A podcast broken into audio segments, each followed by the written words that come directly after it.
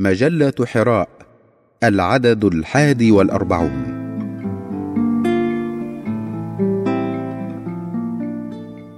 التربية وسؤال القيم بقلم الدكتور سمير بودينار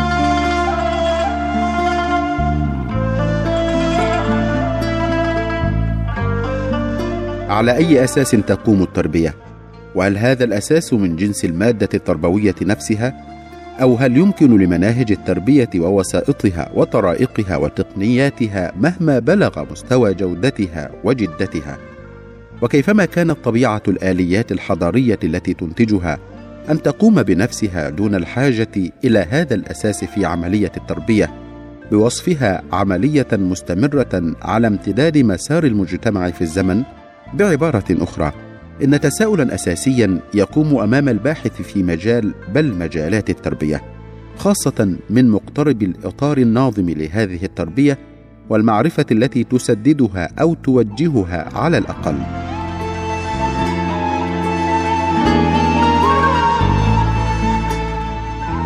ذلك هو سؤال المدد المعنوي للتربية.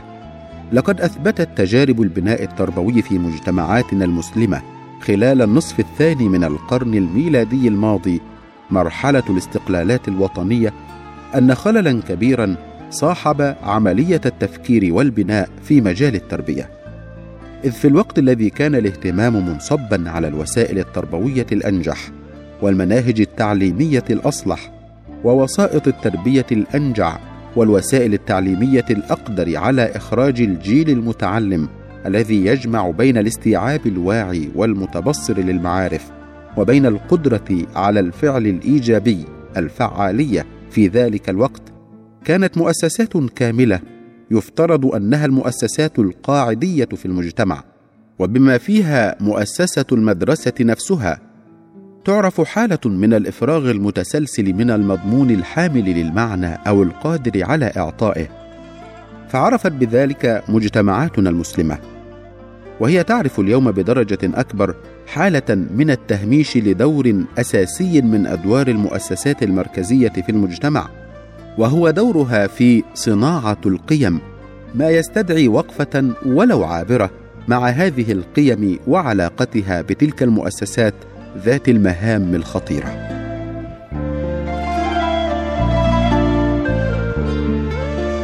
كيف يتحقق الخلود الوظيفي للقيم؟ ثمه خاصية أساسية للقيم بوصفها العنصر الأهم في عملية البناء التربوي وبالتالي الثقافي لمجتمع ما. تلك هي خاصية الخلود الوظيفي. فالقيم أهداف غير قابلة للإشباع كيفما كان نوعها فكرية أو أخلاقية. فنشدان الحق وحده والاحتكام إلى الدليل الأقطع مثله مثل الصدق والوفاء واحترام الواجبات والالتزام الأخلاقي مع الغير والإيجابية وروح المبادرة. كلها قيم يحتاجها المجتمع في أي مرحلة من مراحله بلا استثناء. وليس في دائرة الاحتمال بلوغه مرحلة يحقق فيها اشباعا أو اكتفاء من أي تلك القيم بحيث لا يعود لها دور ولا إليها حاجة. هذه الخاصية التي تميز القيم تدعو بالضرورة إلى وجود مؤسسات تقوم بمهمة إعادة إنتاج هذه القيم بما يحقق الاستجابة لمطلب المجتمع في اكتساب القيم والاستفادة منها بشكل مستمر.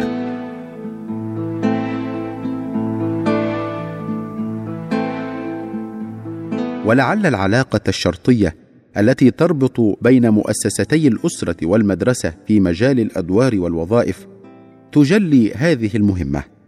فإذا كانت الأسرة هي أول مجالات اكتساب الإنسان لقيم الجماعة التي ينمو داخلها المجتمع. أو هي المجال الذي تتشكل فيه شخصية الإنسان بالقوة.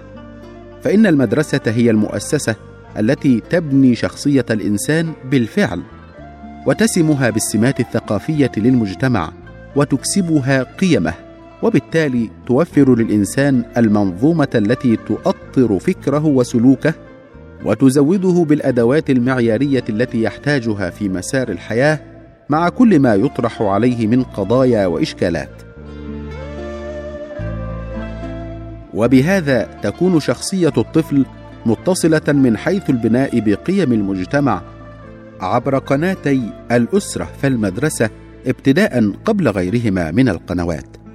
فيأخذ الفرد عن المجتمع وتستمر القيم بين أجياله مؤدية رسالتها في التفسير إذ تشكل الرؤية المعرفية والتسديد إذ تبنى المنظومة الأخلاقية.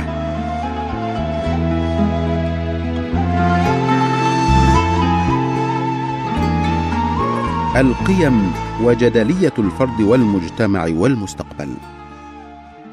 حين تنطبع شخصية الفرد بقيم المجتمع تكون قادرة على التعاطي ايجابيا مع هذا المجتمع نفسه وعلى التأثير البناء في مساره من خلال دوافع الترقي المحكومة بالميزان القيمي الجامع القائم على قاعدة القرب للصلاح والبعد عن الفساد بالعبارة الشهيرة.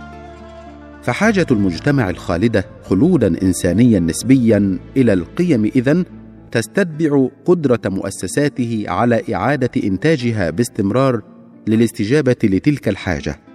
وهي حقيقة تمكن من إدراك حجم الأخطار التي تهدد مستقبل مجتمعاتنا المسلمة بالنظر إلى التحديات الهائلة التي تواجه بقاء منظومة القيم في المجتمع من خلال ما يواجه المؤسسات التي تسهم على إعادة إنتاجها باستمرار. وهو أمر يؤكد أن بقاء منظومة القيم مسددة لمسار المجتمع رهن ببقاء المؤسسات التي تنتجها قائمة اولا وآخذة عن مصادر ثقافة المجتمع نفسه ثانيا.